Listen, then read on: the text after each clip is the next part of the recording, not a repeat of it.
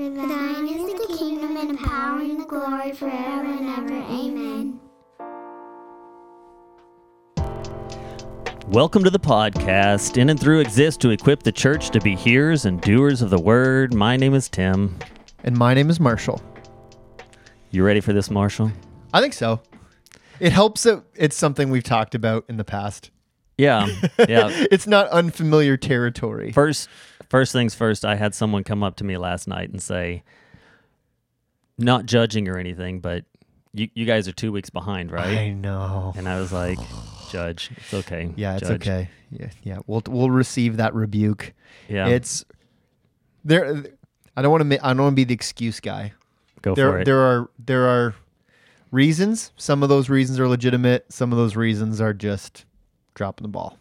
I'll own that. It's been a crazy busy season for both of us. We have had these in the past, but usually it's been sort of like you had a big thing lay out, mm-hmm. but I didn't, and so I could pick up a little slack, and we could just sort of adjust to that way, or vice versa. Mm-hmm. But man, it's just kind of hit us this last month. I know, man. This last month has just been wild for both of us. I know. And on top of that, like, illnesses. Oh, yeah. Like, those people listening in Stratford are going to understand this. If you're listening outside of Stratford, Ontario, thanks for being here. But, like, everyone in Stratford has just been sick. I know. With either a stomach thing or a flu thing or a COVID thing. And it's just been... Everything's just been piled on top of it. It's like every Sunday, we're just like coming towards it, just acknowledging that people are going to be down, mm-hmm. right? And being like, who's getting plugged in? Like, who needs to step up and do the thing? It's actually quite like my Minnesota Vikings season. Any of you who follow the NFL will know what I'm talking about. Yeah. But it's like, who's the next guy up for like whatever? Because mm-hmm. somebody's going down, and probably more than one. So, anyways, but here we are. And I'm out this week. So, you guys are... We'll figure it out. Going to figure it out. Ryan's preaching. Going to go see Toby Mac. Taking the kids their first concert. Oh, that'll be fun. Which is way too much concert for a first concert. Yeah, it's a lot. There's going to be like lots of lights. Everything after this is just going to feel like coffee shop. But they're excited, especially Caleb. Yeah, I bet he is. Yeah, that'll be fun. Where's the concert? Buffalo. Yeah. Nice. You're staying on the American side? Home of the Sabres. Not the Bills. Well, it's in their stadium. Right. Their arena. Oh, that's where. Okay, that's what you meant. Okay. Yeah. An arena show for their first concert. I mean, that's pretty cool. Are you staying on the American side? No, we're gonna stay on the Canadian side. Oh, okay. That's too bad. It's just a logistic thing. That's fair. Yeah. Okay. Because we're driving up there morning of. Oh, I see what you're saying. Yeah. So we can stop, take a little rest, go to the show, mm-hmm. kind of start our way back. Right. Go to bed for the night and get up and shorter drive home on Sunday. Nice. Yeah. See, I have this thing where like if I'm crossing the border, I have to stay a night mm-hmm. because I'm gonna go to like an American mall and like get some cheap stuff. Like you have to. Like everything is, even with the exchange, everything is half the price as soon as you cross that border. So it's like, you gotta hit up the Nike store. Yeah. Like you just have to, you gotta hit up like all the outlet malls. Like you gotta do, anyway, that's for me and Candace. Anyway. Anyone listening to this from the United States has got to be like, they're like, what do you mean it's cheap? It's like, yeah, come to Canada and shop. Like, I love hearing Americans complain about gas prices. Oh yeah. That's the biggest joke. And you know what the wild thing is like, so we're a lot more expensive than the States because of all our additional taxes, but then go to Europe and you mm-hmm. double the price. Yeah. It's like Europeans crazy. Spend twice as much for their gas. Now their gas is better.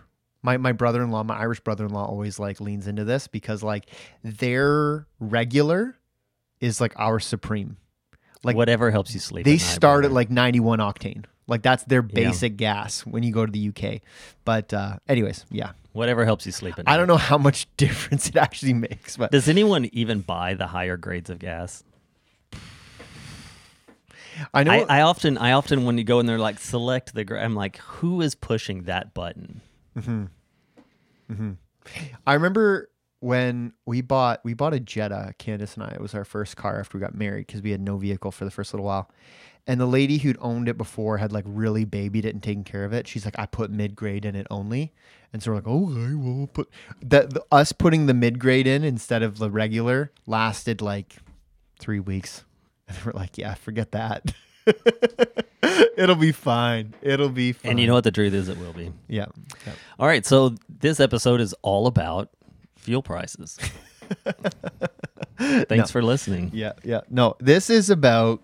We're going to talk about Mormonism. So we've been talking about, we've been introducing kind of different faiths, you know, the historical background, what they believe, how we can interact with them. And we're talking about Mormonism because Mormons have a presence in this city and kind of all over now. And we would view them as a different religion. Oh, 100%. Like, this isn't even close. Yeah, they might call themselves the Church of Jesus Christ Latter-day Saints. They are not part of the church. No, it's a common... in the same way that we talked about Baha'i religion as being a commandeering of another person's... Mm-hmm.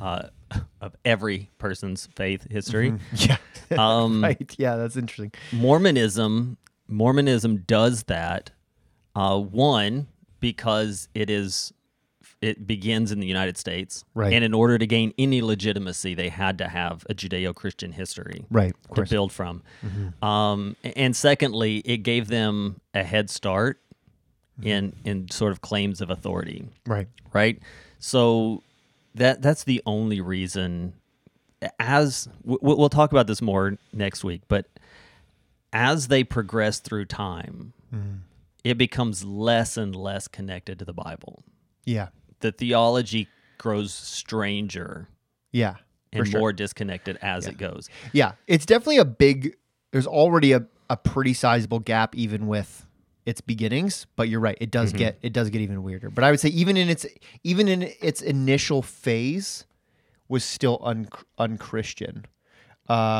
Because of some things we're going to get into. But yeah, so like I think it's just worth reminding people that when we speak of Mormons and the differences there, we're not speaking of the differences we have with Pentecostals or Presbyterians or even like the Eastern Orthodox Church. We're talking about something totally different. Right. In spite of what on the surface might seem like very common ground. Yeah. And to borrow from Ed Setzer from the conference we were at not long ago. Yeah. It says...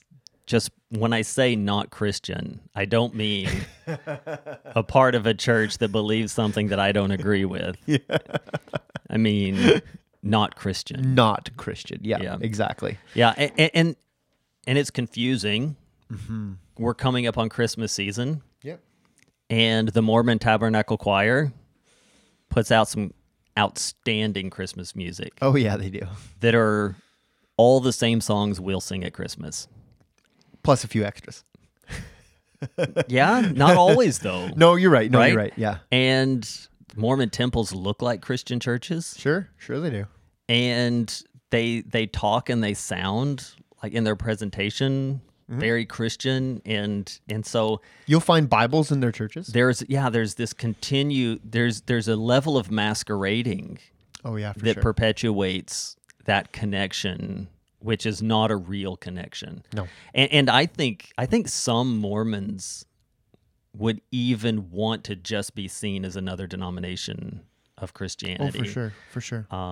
But that wouldn't hold to the brand of what Mormonism is. Mm-hmm. That would be a more outside opinion. But today we're not talking about theology, we're talking about history. Yep. And the history is complex and complicated. It is. And it's going to be hard to divorce it from the theology. Right. Well, even just trying to find a starting point for Mormonism might be difficult to do, I guess. Yeah. So by and large, and this is not a surprise to anyone, by and large, I'm the more judicious of the two of us. Right. Yeah. But even I will say the reason this is difficult to do is because there's a massive gap between the actual history of Mormonism, right, and the claimed history of Mormonism. Right. So if we're going to do the history of Mormonism, we're going to start in the 1800s. Yeah, we'll start there. They would want us to throw back thousands further than that. Yes. To which we are going to just say, no. Yeah. No. They do. If you remember back to the episode on Islam, where we said Islam began in 600. Yeah. Yet, they want to make these claims all the way back to Ishmael. Right. They want to retroactively connect themselves to this deep history. Yeah, that is exactly what's going on here again. Yeah. Although in even more fantastical ways than Islam does. Definitely. Definitely so. Because even Islam will leave this sort of like a gray period of a couple thousand years, right? Where they're just like, we don't know exactly what was going on in that period, but we know that it was all an unbroken lineage. Right. Islam's like historical fiction, whereas Mormonism is fantasy. Oh yeah. it's So we'll get into that. But yeah, so it begins our story begins, Tim, with Joseph Smith. Joseph Smith is the unequivocal founder of the Mormon faith. Like a lot of people living in kind of the post-colonial, I guess, era in the United States of America, was part of a big family. Mm-hmm. He was born in Vermont, one of 11 kids.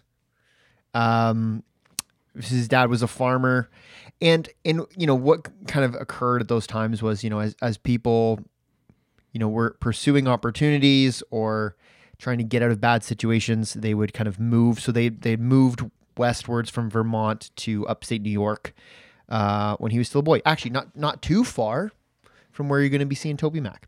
Mm-hmm.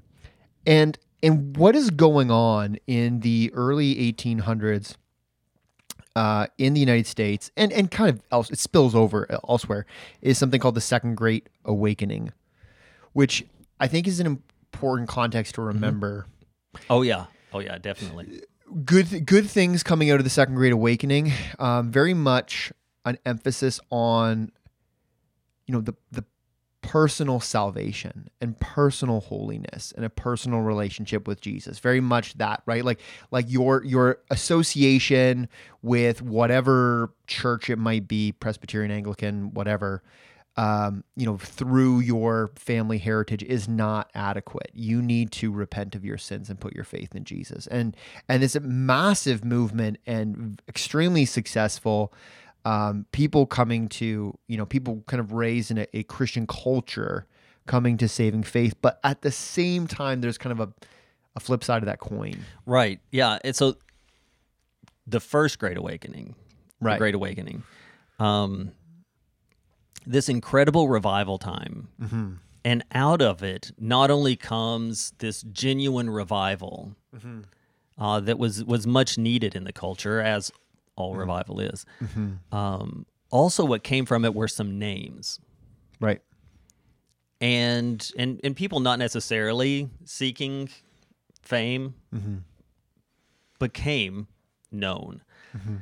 In the Second Great Awakening, there's not a lot of gap between the two. No, the Second Great Awakening. I don't take this as a dismissal. This is not a dismissal of the mm-hmm. Second Great Awakening, but there is an element of trying to sort of force this thing to be. Yeah. It was great the first time. We should do that again. Yeah.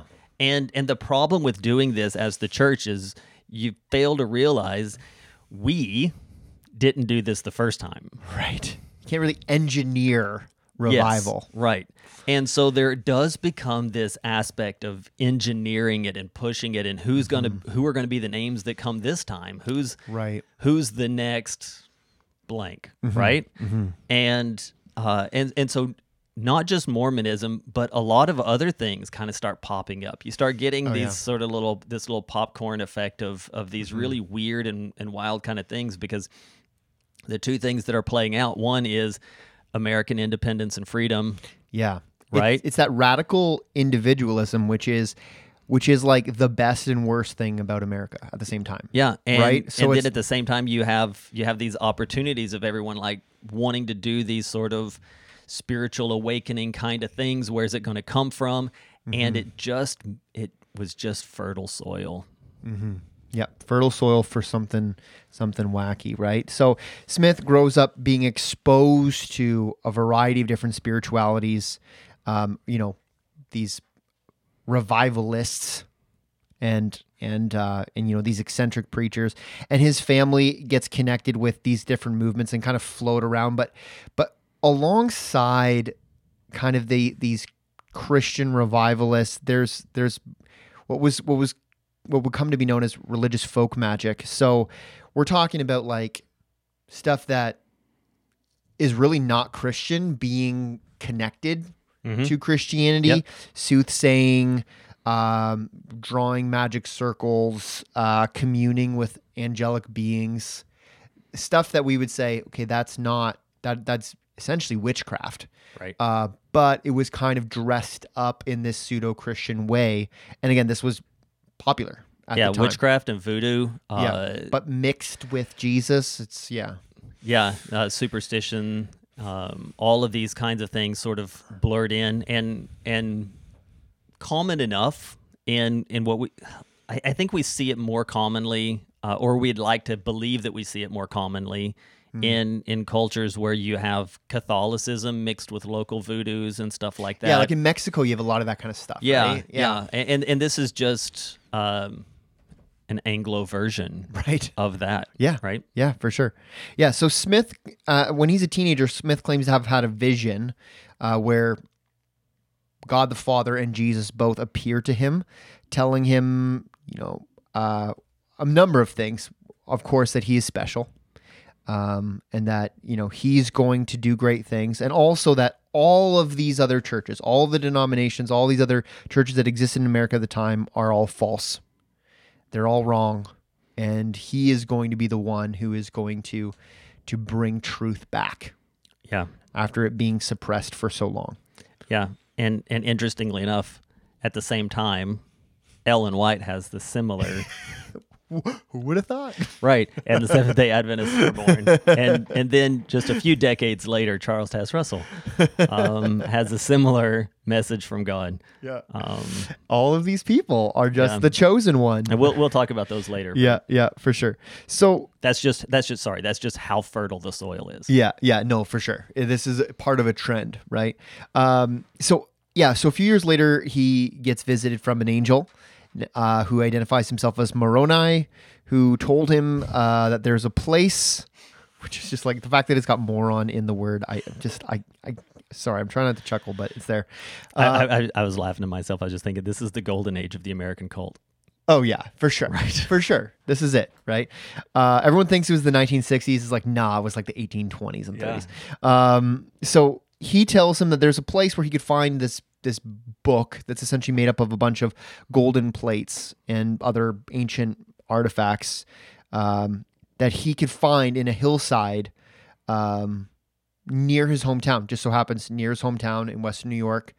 Mm-hmm. Don't you know that the ancient scriptures are just outside of Buffalo?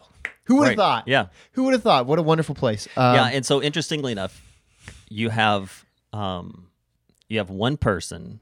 Mm-hmm. Who is being told everything before you was corrupted. Mm-hmm. I'm going to use you and you alone to straighten out Judeo-Christian theology mm-hmm. in a new religion. Mm-hmm. I'm going to secretly give you the message for you to pass along. Mm-hmm. This is Muhammad. Yeah, this is Islam all over again. Yeah, it's the exact same pattern. At least to this point. Yeah. You can take that summary and you can overlap them. Oh, yeah. I'm going to say something controversial here. Oh. It's almost like Satan has a bit of an MO. I'm going to throw that out there. Anyways, moving on. Joseph Smith tried, according to his own account, to retrieve these plates multiple times, but the angel kept stopping him, just being like, nope, no, you're not allowed, you're not allowed, you're not allowed. But Eventually, he got permission. And in the meantime, so very interesting, Joseph Smith worked as in a profession as something called a treasure seeker. So what treasure seekers do is they claim to be able to find lost things supernaturally. Right. He was actually, at one point, he was criminally charged for conducting this kind of business because it was illegal, because it wasn't real. It was a hoax. In fact, now, I don't know. So Joseph Smith wasn't particularly charged with this crime, but what was often associated with this treasure seeker profession was these people were also thieves. Yeah, so right. They would steal things and then hide them and then charge people to find them. You didn't even know that your ring was missing yet, did you? Yeah, that's how good I am. How good I am. Anyways, so eventually he's allowed to get these plates, but he's told that he's not allowed to show them to anyone else. Don't show. These are just for you. Just you, Joseph Smith. But he should translate them and he should write down their meaning. So that's his task.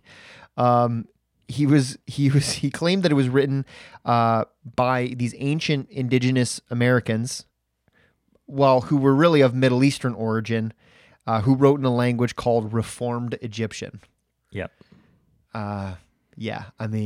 Egyptology has not been. It's very early in its. Right. Very early. Yeah.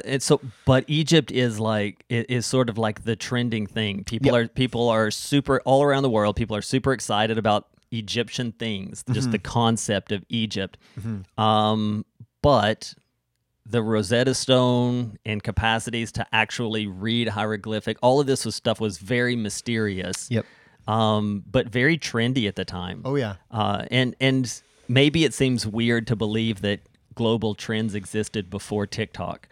But it's true. Oh yeah, for sure. And this was very much on trend for the day, right? Like, ooh, Egyptian. That's exciting, right? But yeah, Reformed Egyptian on gold plate. One of the things that really stands out inside of this story is you talked about Satan's MO, but God also uses method, right? That is consistent and repeated through Scripture, not because he's chained to it, but because he does it to make it identifiable. Right. And nothing in this story adds up. Right. Like the numbers of people that he eventually shows this to, it's not 7, it's not 12, it's not 40, it's not 3. Like it's... Well, nothing adds up. That it was golden tablets, right? Guarded by an angel, right. Like none of these things are biblical in their theme. Yeah, right. So it's not even like he did a little bit of research and tried to reconstruct a plausible story, right? Mm-hmm. It starts off as gold tablets, but it's not always gold tablets, right? Yeah. You want to get into that? Well, yeah. The other thing I think worth noting is that so. He claims that to have discovered, along with these gold plates, the Urim and Thummim? Urim and Thummim? I don't know how to pronounce it properly. Anyways, these are essentially like dice. Like they're means of that were used to kind of for the high priest of ancient Israel to like discern the will of God. There's a lack of clarity on what exactly they were, but Joseph Smith claims to have found these, and these assisted him in his translation work, right? So he's kind of drawing in, and he has this seer stone. The stone is, but he looks, the stone helps him translate it. But it has to be in a hat. It has to be in a hat so that no one can see it. Right, and he has to stick his face in the hat. Yeah, and just like dictate it to his buddy who writes it down. Which is very kind of voodoo, right? Like where they throw out the bones. Oh, yeah. The chicken bones and then read the bones and all that kind of stuff. Yeah. But considering that his family and himself were essentially involved in witchcraft prior to this, like it's not really all that surprising. It's just kind of... Again, it's dressing it up as something that's more legit than it is. Yeah. So you wanted to transition into like the stuff that's not on the golden plates. Yeah, just other revelation. Yeah, the concept of the seeing stones, right? Yeah, yeah. And that he brings in this friend, and he's like, I'm just going to bury my face in this hat, and I'm just going to start dictating to you everything, and you're just going to write it down, and then just thinking like, this again is Muhammad. Mm-hmm. Right? The Quran starts as like a presentation from an angel in a cave. And then it becomes dictating to his uncle. Right. Who writes it all down. Yep. There's just so much parallel in this. And And it's not as if like he got his hands on the history of Islam and is redoing this. Like he's this is history. This is playing out, right? And and the parallels are really fascinating. Yeah, because chances are he probably knew very little about Islam at this time, right? Yeah. And yet is kind of imitating the same kind of the same kind of way of building a following. And so again, like we mentioned, that he's using these allegedly devices to translate this unknown form of Egyptian hieroglyphics. Essentially, the original manuscript of what was written is taken away. Was lost, and so he's punished, and the plates are removed. But then the plates are then returned to him. I mean, you were like, okay, why did he lose these plates for a while? You know, your imagination kind of run wild. He resumes his work. He gets a new scribe, and they finish the work in 1829. And he's so here's the irony. He's explicitly told, "Don't show these plates to anybody," but then he ends up showing them to people. Mm-hmm. He shows them to like 3 other people, and then 8 people. Who are mostly just like his relatives, who signed the statement that they had seen the plates.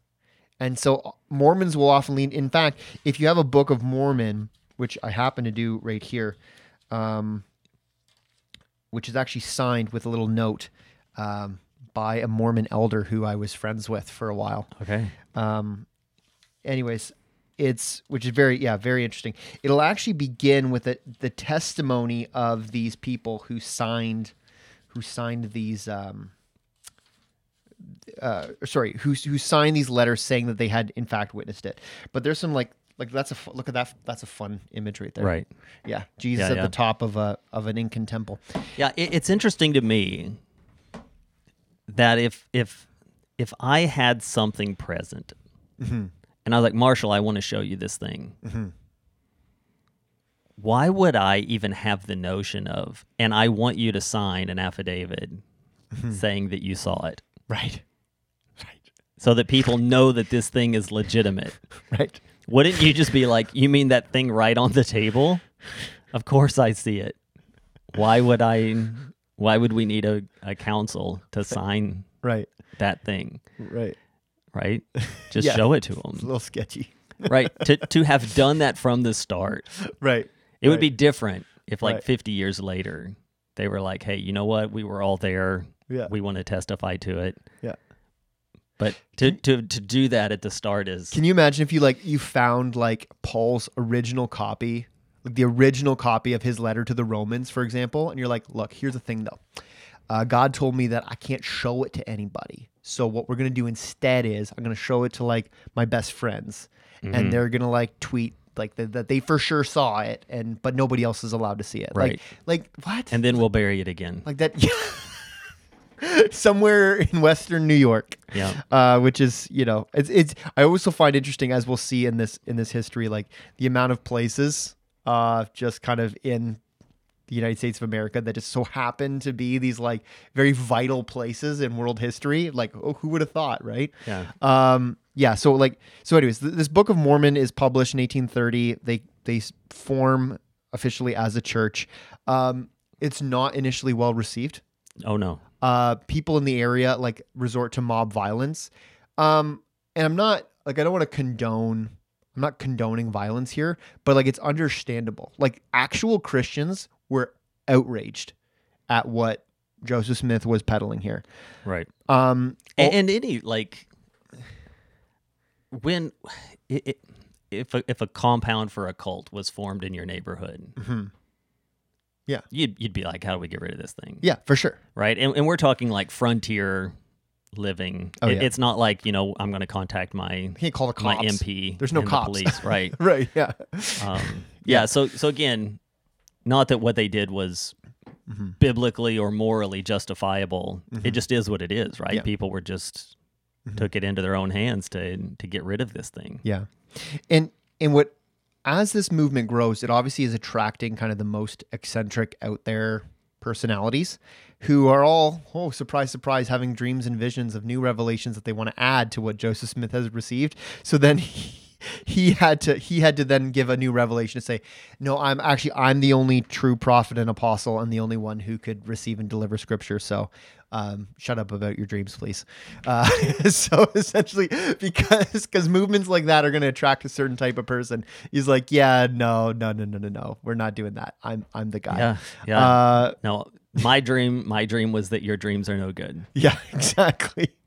And these people who surrounded around him, they believed that his preaching and teaching was going to usher in the millennial kingdom, which again is also like a common theme within a lot of these cult movements in the 1800s and even beyond. That like this is the thing, like this movement is going to usher in the kingdom, right? And so that's why we have to be so serious about this, because the success of this particular movement, like the fate of the world rests on the success of this movement. Smith pronounced that Jackson County, Missouri was in fact the New Jerusalem, and also the location of the Garden of Eden. So it all turns out that it all started Adam and Eve were in Missouri. We thought it was somewhere in the Middle East. Nope.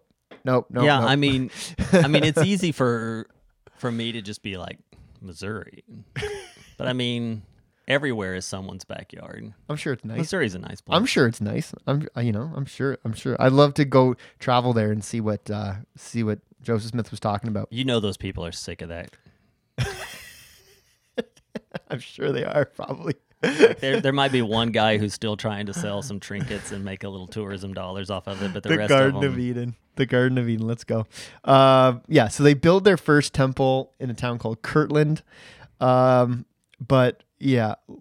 people of Jackson County, Missouri were sick of it back then too, as it turns out. Yeah. Lots of conflicts. All of these kind of things go like center around this dedication of this temple that they build. Even the fact that they refer to it as a temple should set off alarm bells, right? Temples, like again, the New Testament is explicit in what the temple is in the New Covenant, and it's not a physical building. Let's just pause here for a moment. Okay. This happens a lot. Mm-hmm. Where modern groups, even today, outside of Mormonism, raise up these Old Testament positions of prophet and temples and priest and all this kind of stuff. It shows a lack of understanding of what the Old Testament is and what the New Testament is, what the offices of the church are. It's not a preference. Yes, apostle means the one sent in a very common way, but Christ also means the one anointed. And you could say that all of the kings were anointed by God and those kinds of things, right? There is an understanding that although those words might have been common and might have been used, they were also used in degrees, and the people of the time didn't call missionaries apostles. They understood the significance of those words and where they were assigned and where offices would close along the way. So as we say, this should be a red flag, it continues to be a red flag. Yeah. I think that's a good way to summarize it. Yeah. So after building this first temple, they end up getting evicted anyways. Through mob violence, end up moving again. There's kind of a bit of a westward movement. They're in Illinois. They found the city of Nauvoo. While they're there, Joseph Smith, he starts kind of piling on these doctrines after the fact. Some of the ones that were like most that we most associate with the Mormon Church. So like baptism for the dead. So you could be baptized for your dead uncle who didn't come to the Mormon faith. So baptism of the dead, and then polygamy, not just being okay, but encouraged, right? I mean, it was already kind of being practiced, but like it was just kind of written into law. Joseph Smith tries to run for president, or he announces that he's going to anyways. I don't think he had much of a successful campaign. But yeah. And then he starts, we find these teachings of like, again, we'll get more into this in the theology episode, but like that people can become gods themselves. Mm-hmm. Like things are really spiraling here. I mean, as the movement grows, his authority grows and his ability to just kind of say whatever he wants just builds and builds and builds. Right. Yeah, he orders the destruction of a newspaper company that was critical of his views. So there was a newspaper company that was kind of printing about some of the stuff he was saying and critiquing it, obviously. So he orders it destroyed. For that, he is arrested for his crimes. And while he's in jail, a mob breaks in and shoots him, and he's killed. Which, just a side note, killing cult leaders doesn't work. No. Because you just turn them into a martyr. Right. Right. Like all you've done is elevated the story of Joseph Smith that was, you know, brutally murdered by the infidels, just like the Lord Jesus Christ. Right. And running them out of town does the same thing too. Yeah. Right. See how they were willing to suffer for truth. Right. Exactly. Right. So that's like, again, but at the time, in the heat of the moment, that's what happens. So they start, again, they move westward. They have what they would even refer to in their own history as an exodus westward. And they end up in the area of what is now Utah, which is the Mormon homeland. Yeah, still predominantly Mormon. Yeah. And the state is formed by Brigham Young, who was a follower of Joseph Smith and is ultimately appointed governor. There's Brigham Young University, BYU, mm-hmm. right? They got a half-decent football team. Mm-hmm. Yeah, so there. We don't need to talk about that. Okay, sorry, a little too close. We could have talked about it last year. I don't want to talk about it this year. And what Brigham Young ends up doing, and here's another thing we see a combination of both secular authority and religious authority in the form of one person. Mm-hmm. So when you have that, right, like the kings were not the same as the prophets. Right. The only one who, right. or the high priest, the only person who combines those roles of prophet, priest, and king are Jesus Christ himself. Mm-hmm. Those roles were separated, even in ancient Israel, which was a theocratic society. There were separations of responsibilities. But what happens with guys like Brigham Young and Joseph Smith before him is you have prophet, priest, and king all in one. Yeah, the Maccabees play with this a little bit in the intertestamental period. You're right, actually, they do. So one of the things when you read the scripture, it might be strange to you in the New Testament that you see most of the discussion is about the Pharisees. Mm-hmm. That's the most populous group. Yeah, the masses were the Pharisees, mm-hmm. But the party, the religious party in charge, mm-hmm. who held the most power, were the Sadducees. Mm-hmm. Even though they weren't the majority. And the reason is, in the Maccabean era, that intertestamental period, there were some agreements made. Mm-hmm. Like the king, the Maccabees, can't also be high priest. That's not biblical, right? And the Pharisees, for all the Pharisees got wrong, one thing mm-hmm. they got right was mm-hmm. the authority of Scripture, mm-hmm. right? The Sadducees were like, wouldn't bother me. And all of a sudden, boom, you're in charge then, right? Very mm-hmm. sort of like Church of England mm-hmm. kind of a thing. Yeah, I mean, like a modern day analogy for that situation today would be like if the majority of the people were like fundamentalist, legalist, right? Like that would be like the masses, but then the people running the show would be like, yeah, liberal Anglicans or the United Church of Canada, right. kind of running the show, like because the Sadducees also didn't believe in miracles, and they just kind of like caved to whatever the secular authority wanted. Mm-hmm. But yeah, no, but not so in Utah. No, what they have is this kind of this theocracy of its own, which ends up becoming a state in the United States in 1896, and you know, kind of continues to kind of grow in legitimacy just through sheer force of like numbers and resources, right? A force to be reckoned with. They are a very resource-heavy group. Oh, yeah. Wildly wealthy. Yes. And have spread internationally. And I mean, look out for their own. Yeah, oh, for sure, right? Like they've got a system. They've got a very well-oiled machine of a, you know, bureaucratic system that fuels what they're doing around the world. And it has become an international movement. So since, you know, obviously very large in the United States. Obviously we have them here in Canada, but even, you know, post World War II, a significant movement in Europe, right? Like they have temples in these major cities, right? Mm-hmm. In Paris and Rome and Munich and all these different places. They were in Buenos Aires when I was there. They were Lima. Okay. Yeah. So, and so then, and we've seen there's a bit of, I think, like even more modern instances, there's a bit of a PR campaign for the Mormons. Like I see a lot of their stuff, right? Yeah, I see a lot of their material come across, whether it's social media or when I'm doing like Google searches and stuff to kind of present themselves as, we're Christians. We just, we have our distinctions and really these make us even better than, right? But like, and they hit on sort of like common, easily amenable topics. Family values. Everything is family. Yeah, family and values. And in some instances, family and country, right? Sure, yeah. And to be honest, right, there's to the exclusion of their theology. Mm-hmm. I've talked to a number of Mormon missionaries. Unfortunately, Mormon missionaries are always like the youngest of the crop and the most poorly trained. Yeah. But their knowledge of their own texts is really poor. Mm-hmm. Knowledge of their own history is really poor. But where they're going to press really heavily is just family, mm-hmm. right? Be a good family member, be a good citizen.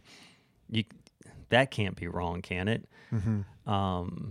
And you say, well, no, but there's more, mm-hmm. right? Mm-hmm. So there's a real chance in the 20th century Christianity was flirting with those things. Right?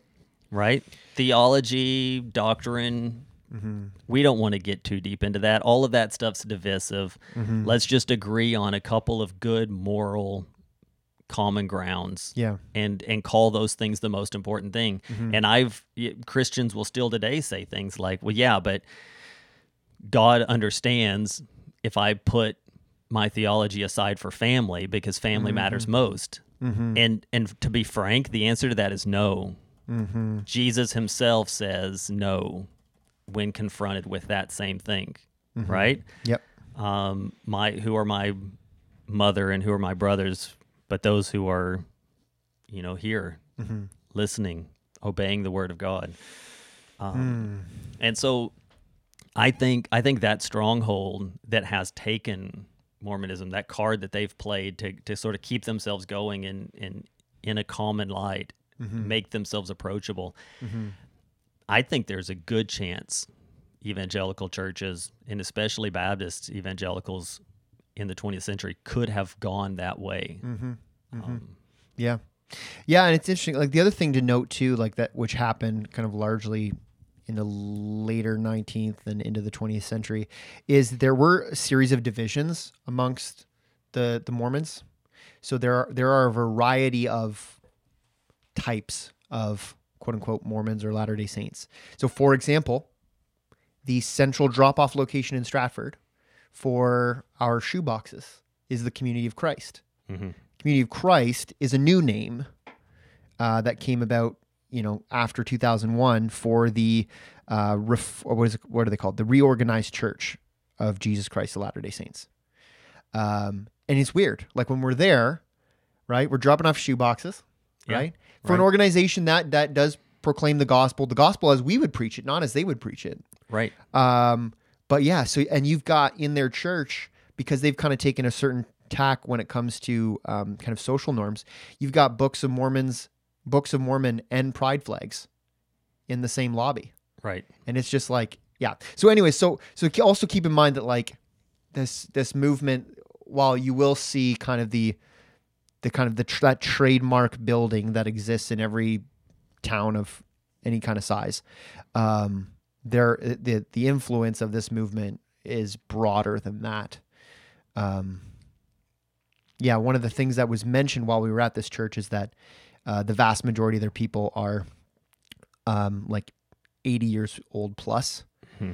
And it, this might sound terrible, but there was a knowing where this was coming from and what this supposed Community of Christ actually teaches, there was a part of me that just kind of went, good. Yeah, it's not gonna be a thing that runs much longer. I don't think. No. It doesn't have the legs to run it. Yeah. So that's the actual history. That's where we are. Yeah. So yeah. Let's talk about the history as they would put it forward. Right. Because it's very different, and it helps explain some of the why North America. Right. Why is everything based here? Right. Yeah. Because that needs to be answered. Yeah. And the introduction that I just want to put forward in this is there was a period when people spent a lot of time discrediting the Bible based on historical record, right? Where people were saying, these ancient civilizations could never have existed without some historical record. Right. The Assyrians are made up. The numbers that you're putting forward, that they ruled the entire known world, all of this stuff is nonsense because there's no historical record. Right. We start playing in the sandbox and we're like, oh, look. We found Nineveh. Right. Like literally, they found Nineveh. Right. And so historical research has only ever given credit to the biblical story. Right. The most dangerous thing that ever could have happened to the Judeo-Christian faiths was the discovery of the Dead Sea Scrolls. Yeah. That was, even as a convinced believer, had that happened today, there's a part of you that would have been holding your breath. Right. Sure. And all they did were like, oh, it's exciting because it's old. Yeah. It's not that exciting because it's just what we've already had. Yeah. Yeah. This version of Isaiah that's 1,000 years older than the version we had before is the same book. Right. And so like, so okay. all of those things just build credit. Right. The more And that's the way truth should go. The more you dig into truth, the more you chase after it in honest, legitimate learning, that's what you're going to find. Right? And I know that sometimes Christians are scared of like academics and Christians getting into science and all that kind of stuff because they're like, well, what if you just keep studying and you end up losing your faith over it? Well, then what you're pursuing isn't true. Right. But if you're continuing to study and seek honestly, then what is true will be what we find. Yeah.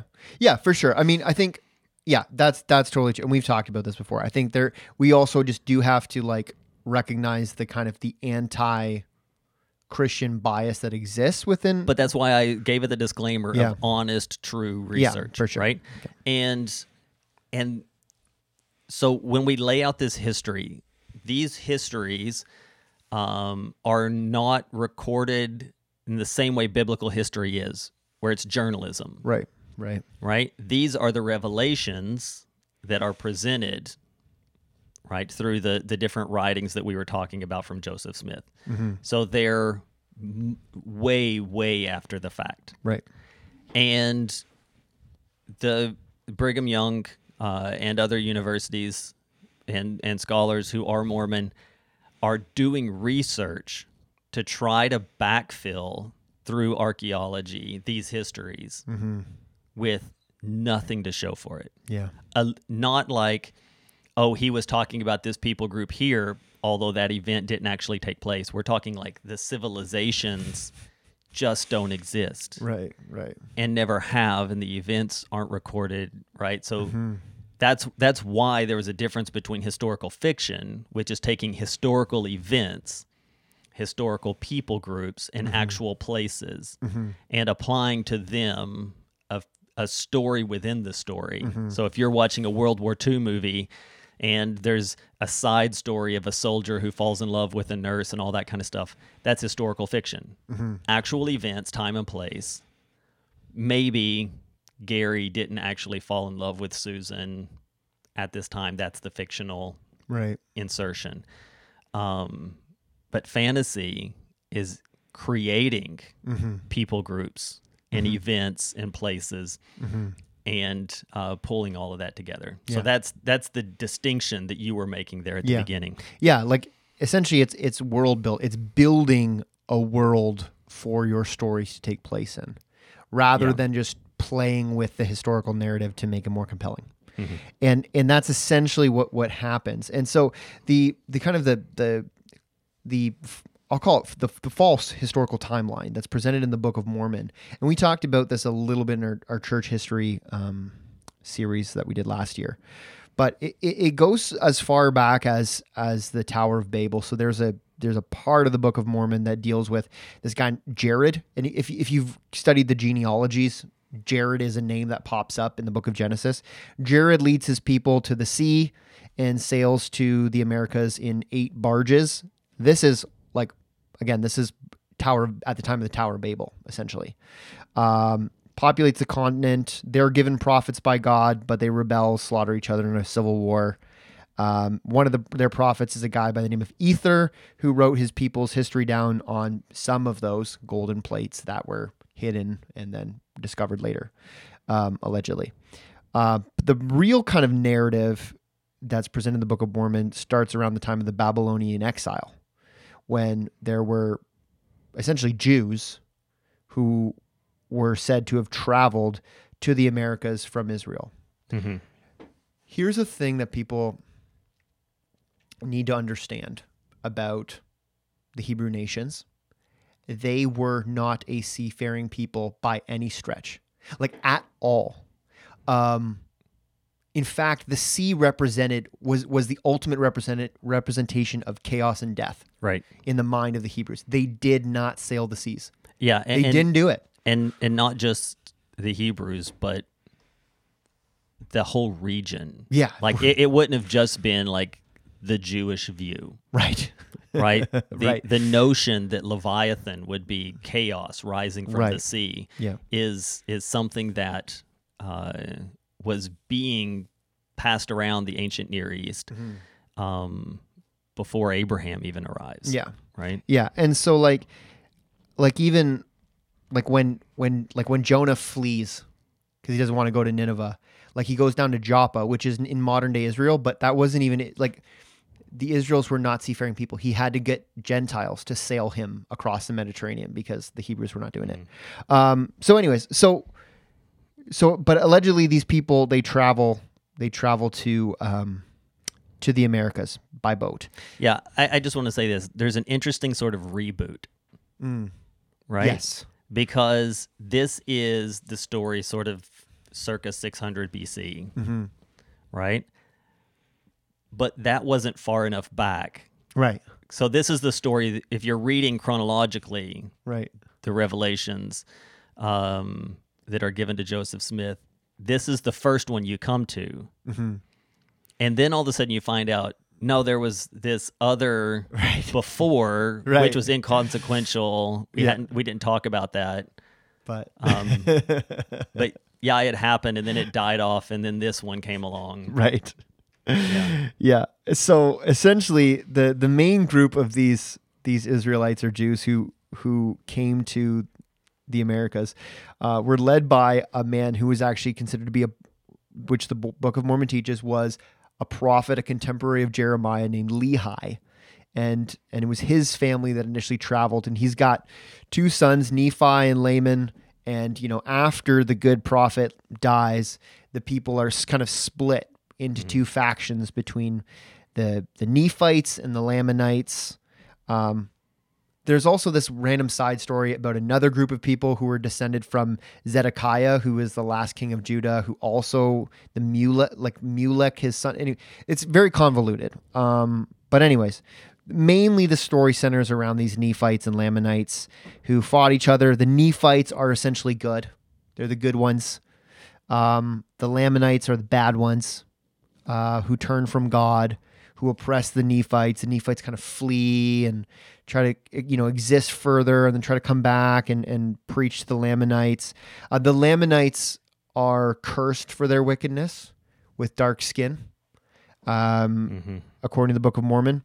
So Mormons believe that Native Americans are the genetic descendants of Israelite colonists who were cursed for their rejection of God, which is pretty intense. Mm-hmm. And good luck finding the genetic connection between the Jews and the South American indigenous South American peoples. That's a thing, right? So one of the big struggle in the way that they're wanting to validate their revelations today is it's not only archaeology, which is against them, right? Or the Native Americans who have their own ancient histories recorded, right by themselves. You're running into things like, oh, well, now we can do genetic testing, right?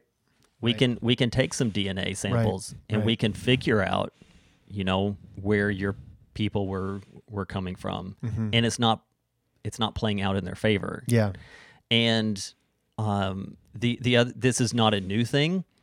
So at one point, Joseph Smith buys from a peddler some Egyptian stuff, and he opens it up. It's all these hieroglyphics, legitimately Egyptian stuff, plundered and sold, and he borrows a lot of money from a lot of other people to buy these things, and he takes them and translates them by the power of the Holy Spirit to be the story of Joseph. Okay. Like another story of Joseph that wasn't told in the Bible, but is significant to his theology. Right. But the problem is like we said before, this is the dawning of Egyptology. Right. And the discovery of the Rosetta Stone follows within it's actually sort of like taking place at the same time, but that information hasn't made its way to the Americas. Yep.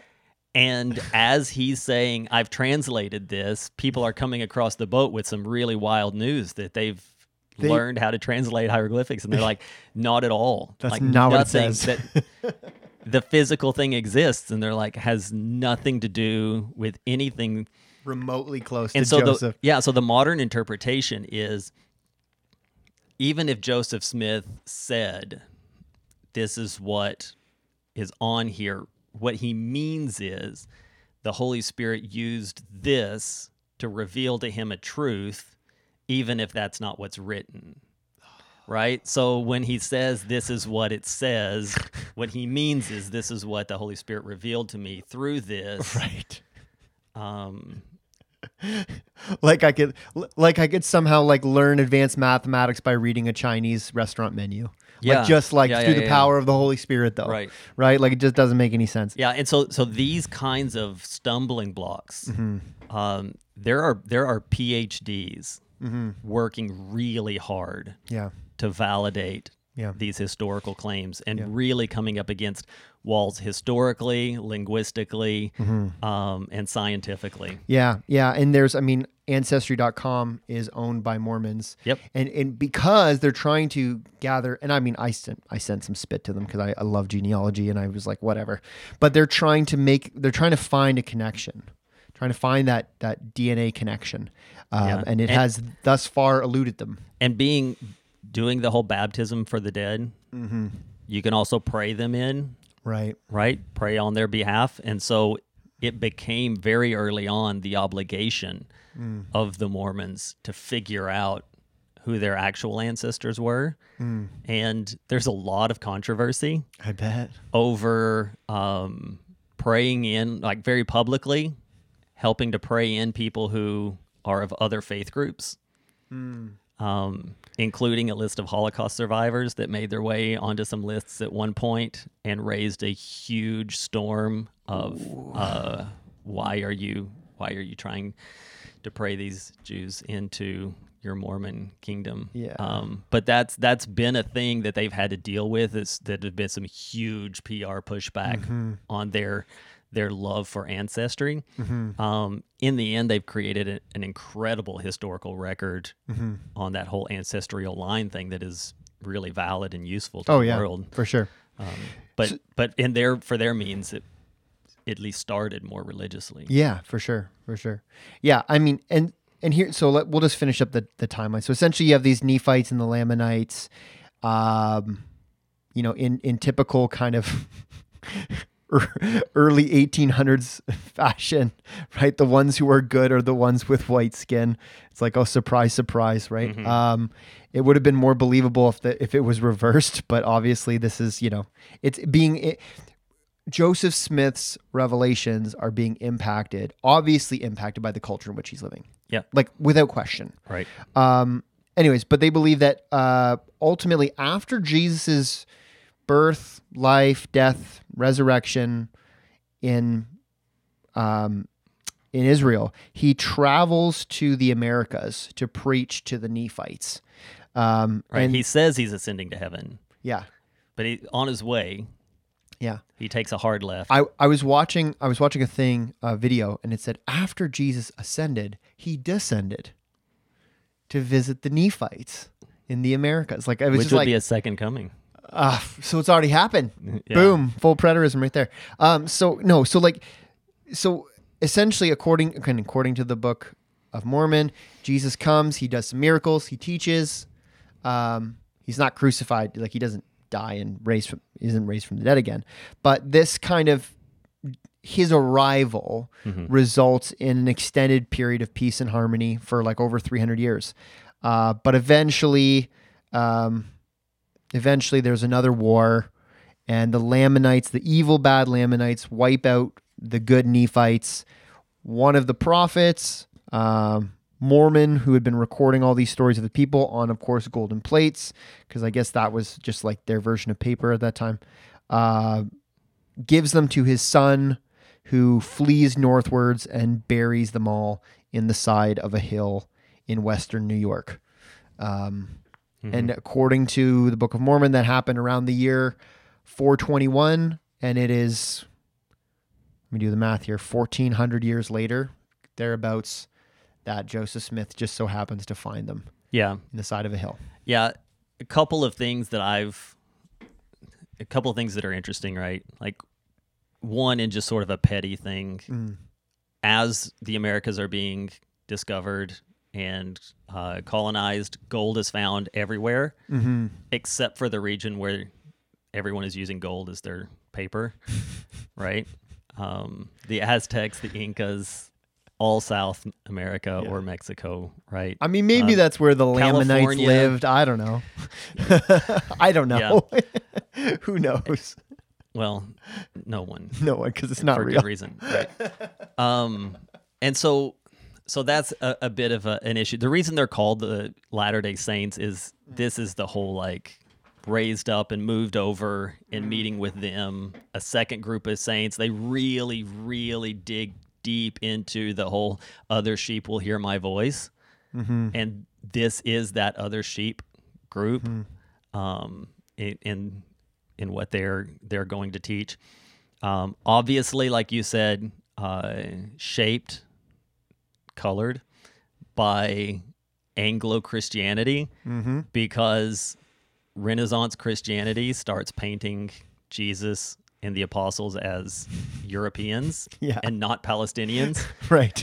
And so, well, Palestinian, those from Palestine. Yeah, Middle Eastern, right? Middle or whatever. Eastern, right. Yeah. So the skin color of Jesus and the apostles would have been more in line, you know, with the Native Americans, at least in probably more of an olive tone than a red tone, but still darker in tone. Didn't look like he was from Sweden, probably. Yeah.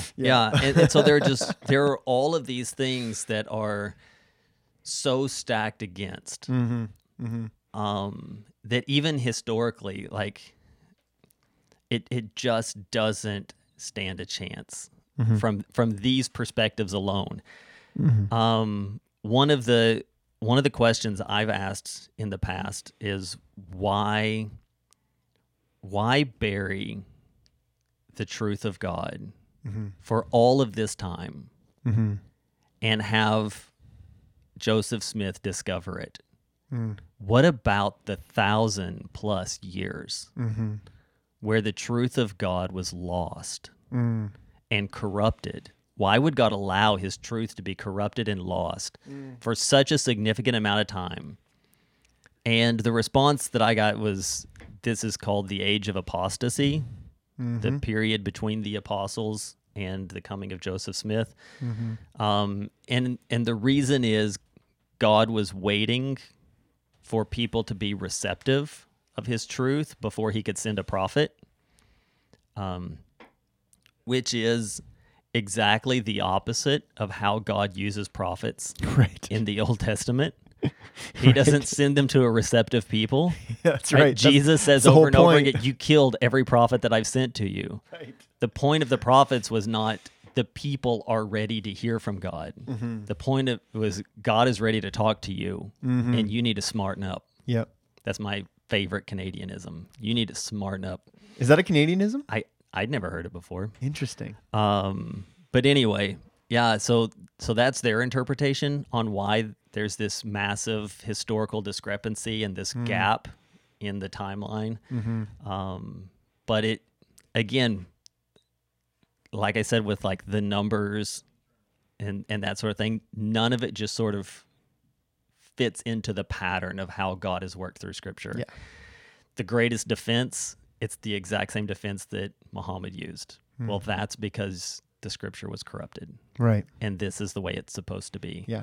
And newer is better. They've got that they kind of copy Islam in that regard too. Like this is the last, this is another revelation. Yeah. And to ignore this supplemental thing, you know, it would be to your detriment. Yeah. And to really make one last stamp on this following Mormonism kind of a thing, when you say the newer is better, like Mormonism, we talk mostly about the Book of Mormon.